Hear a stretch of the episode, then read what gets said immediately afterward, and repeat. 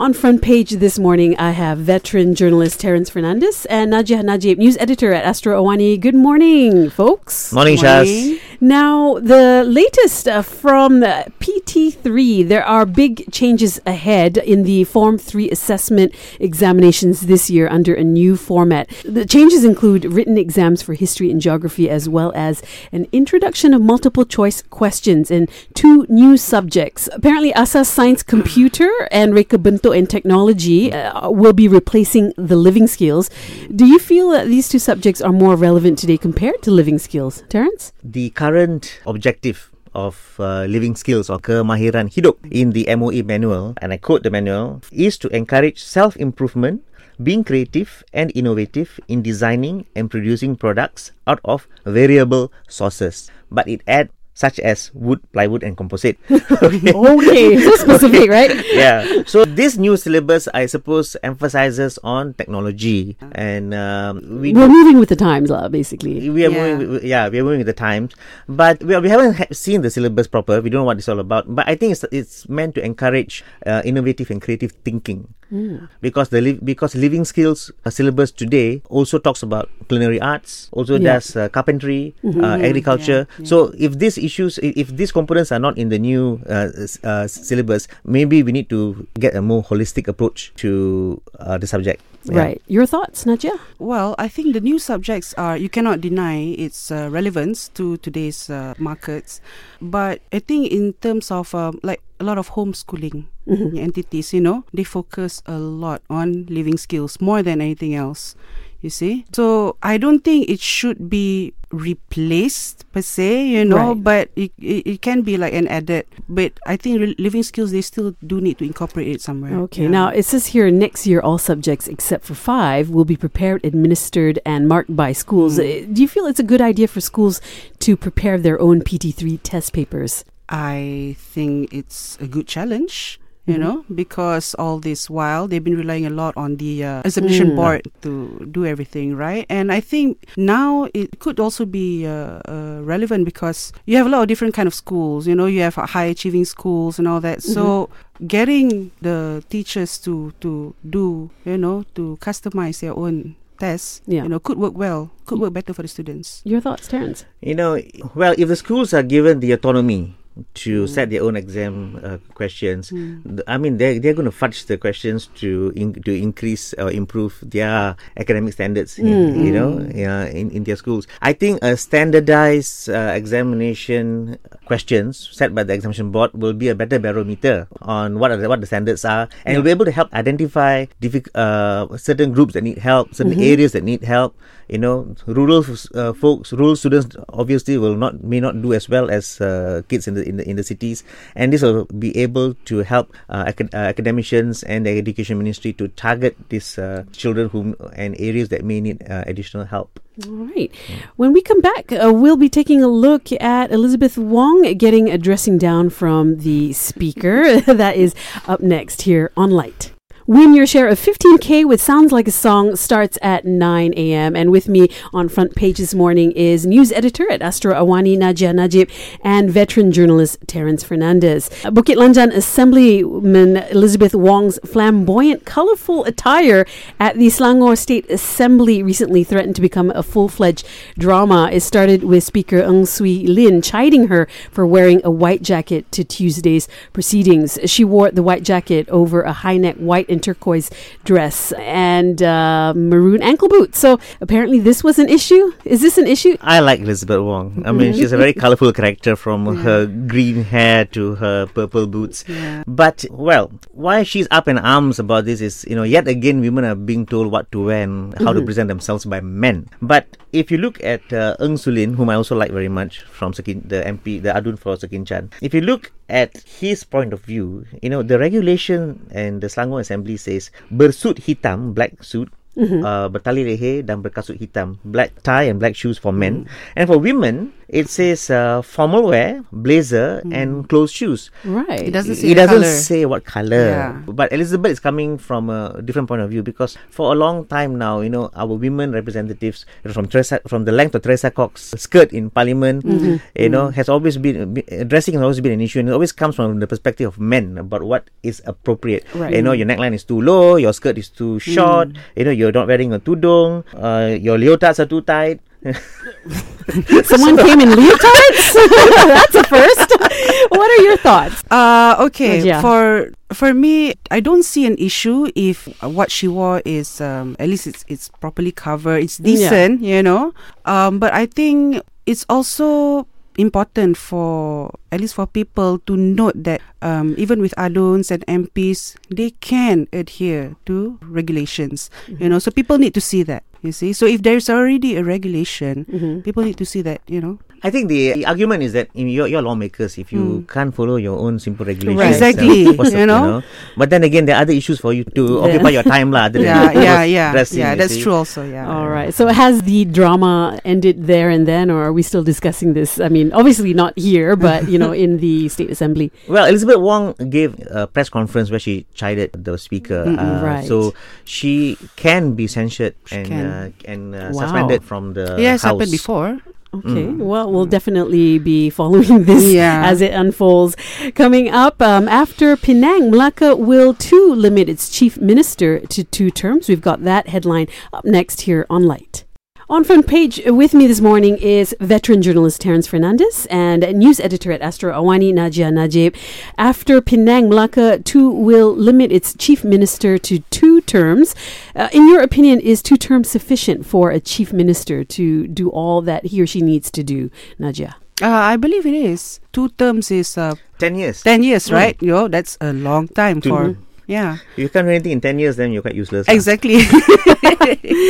Okay, uh, can such rulings apply to Menteri Besars as well? Boleh, can. The recently launched National Anti-Corruption uh, plan, Plan. by Tun Mahathir, the- a five-year plan to make Malaysia among the top 10 cleanest countries in the world by 2030. One of the plans is to limit the tenure of chief ministers, Menteri Besar, Menteri Besar, and yeah. even prime ministers. yeah.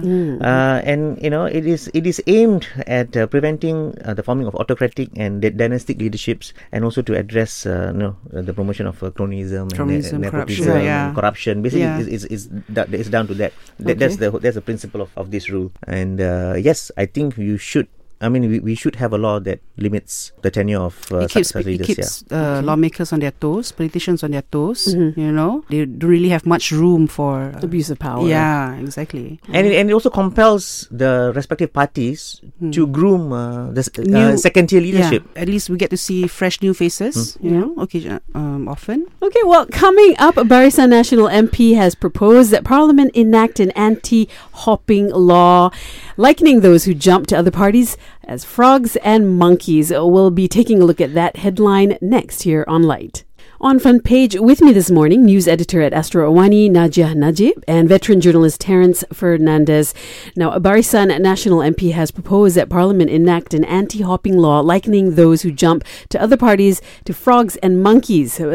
Bung Moktar Radin is the one who said this in his debate on the royal address, highlighted the prevalence of party hopping in the country, especially in his home state of Sabah, where it happens after a general election generally. So, uh, what are your thoughts on this? Is it democratically right to have an anti hopping law in the country? Well, yes, such laws are meant to protect the interests of the majority over the vested interests of a few mm-hmm. politicians and political parties. So I will quote the great late Karpal Singh. Mm. You usually you usually don't put principals and politicians in the same sentence, but you you can do that with Karpal Singh. He said, "Trust of the voters is sacred. There must be honor among the representatives who won under their party ticket."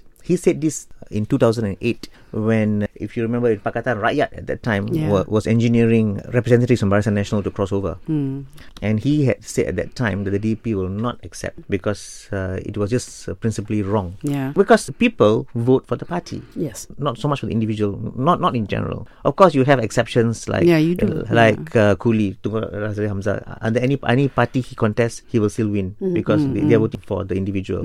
but it creates a lot of instability. You cannot get into the business of running the government after an, an election if you're just focused on widening your power base, like what Yeah. Bersatu is doing Yeah, now. exactly. Mm, yeah. Eh, With the you know with the hopping over of with the courting of MPs in Sabah, for Mm, instance, and also mm-hmm. in the peninsula. Yeah. So when does it end? When does it stop? You know, it it, it masks the whole ele- electoral process. Yeah, but that's one I didn't I didn't understand no, you know, because earlier on they said that oh no, we're not gonna get any no I'm no MPs, we're not gonna accept any and whatnot. Yeah. But now we're like, oh okay. Seems that- like an open, open invitation. Yeah, you know, it's like, Right. okay, there might be a few exceptions. Oh, they have to go through this process, this process, you know. So, I mean, where does that put the rakyat who actually voted? But uh, don't forget, I mean, going back to the original question about Is it uh, dem- democratic? whether it's democratic, the federal constitution protects your right to party hop. It does? because Article 10 says that there's freedom of association, and that was what was used in a 1992 case, in the case of uh, Nordin Salleh versus uh, Dewan Undangan Negeri Kelantan, the Mm. Kelantan State Assembly, when he party hopped uh, and was told to vacate his seat. But it's got to, got to come with some conditions, lah. Like you Ah. said, you know, earlier, vacate your seat. Mm. You know, make it fair, fair to the party, fair to the people. So Kelantan and Penang today uh, have a rule in the state constitution that says that if you were to change parties, you have to vacate your seat and and then you have to push for a by-election. All right. Yeah, so that's where it stands today. Okay. It's a con- it's a conversation that we should continue to have, lah, I suppose. All right. When we come back, we'll take a look at the Christchurch shooting and how social media is racing to stop attack footage. That's up next here on Lite. Win your share of 15K with Sounds Like a Song starts at 9 a.m. The Christchurch shootings, social media races to stop attack footage. Um, I think on the day itself, this live video that was shot by the shooter actually went viral within moments. Uh, more than 900,000 downloads and, and uploads. It's really quite mind-boggling, Mind-boggling. you know Yeah. I, I just don't have the words for it uh, th- those people who shared it even now the question i have is is it the responsibility of the company or is it the society to stop the sharing of such videos For me, it's the society always. I mean, first and foremost, you know, because the platform is there. You know, the companies they prepare the platform, you know, but it's the society who abuses it. You know, you can choose. It's a choice. Mm. You, you know, you can choose either to do good or to spread negativity. your thoughts You know, Tom? these social media companies uh, like Facebook, you know, they make billions out of their platforms, and they ha- and that and which means they also have to be a bit more responsible. I mean, their platforms were used by terrorists to spread ide- their ideologies. I know you had horrific things being shared on, uh, being posted on YouTube, you know, by ISIS, and they have been brought to task, uh, especially in Europe and America. But uh, let, let's talk about what Najas just said. But at the same time, society also needs to be a bit more responsible. Responsible, Yes. lah. Yeah. Yeah, when they post things or when they when they view stuff on uh, on social media. Now we're talking about cens- censorship laws in uh, New in New Zealand, right? yes Mm. Following the Christchurch uh, shooting. yeah i believe people are being charged for sharing this um, video Mm-mm. do, do you feel this is right Well, hmm. I think it's a knee-jerk reaction, but from the New, New Zealand authorities. But then hmm. again, there are censorship laws in the U, in in New Zealand. It's called the in, in the case of these two gentlemen, it's called the Film Act that allows the government to make certain videos illegal Mhm. to view, possess, and distribute. And these are classified as objectionable videos or material, which is very vague lah, and and is uh, open and could be open to abuse. Uh, I think once normalcy returns to the country, there will be a debate on whether such laws are open to abuse and uh, whether they they need them and, at all. I Yeah. think in terms of uh, if the question of it, you know, should one be charged? Mm. It's good because at least we can get send a message Mhm. out. You know that this is nothing to play with. You know, Yeah. it's a serious matter. But in terms of uh, enforcing it not so much enforcing in terms of the penalty, Mhm. penalizing.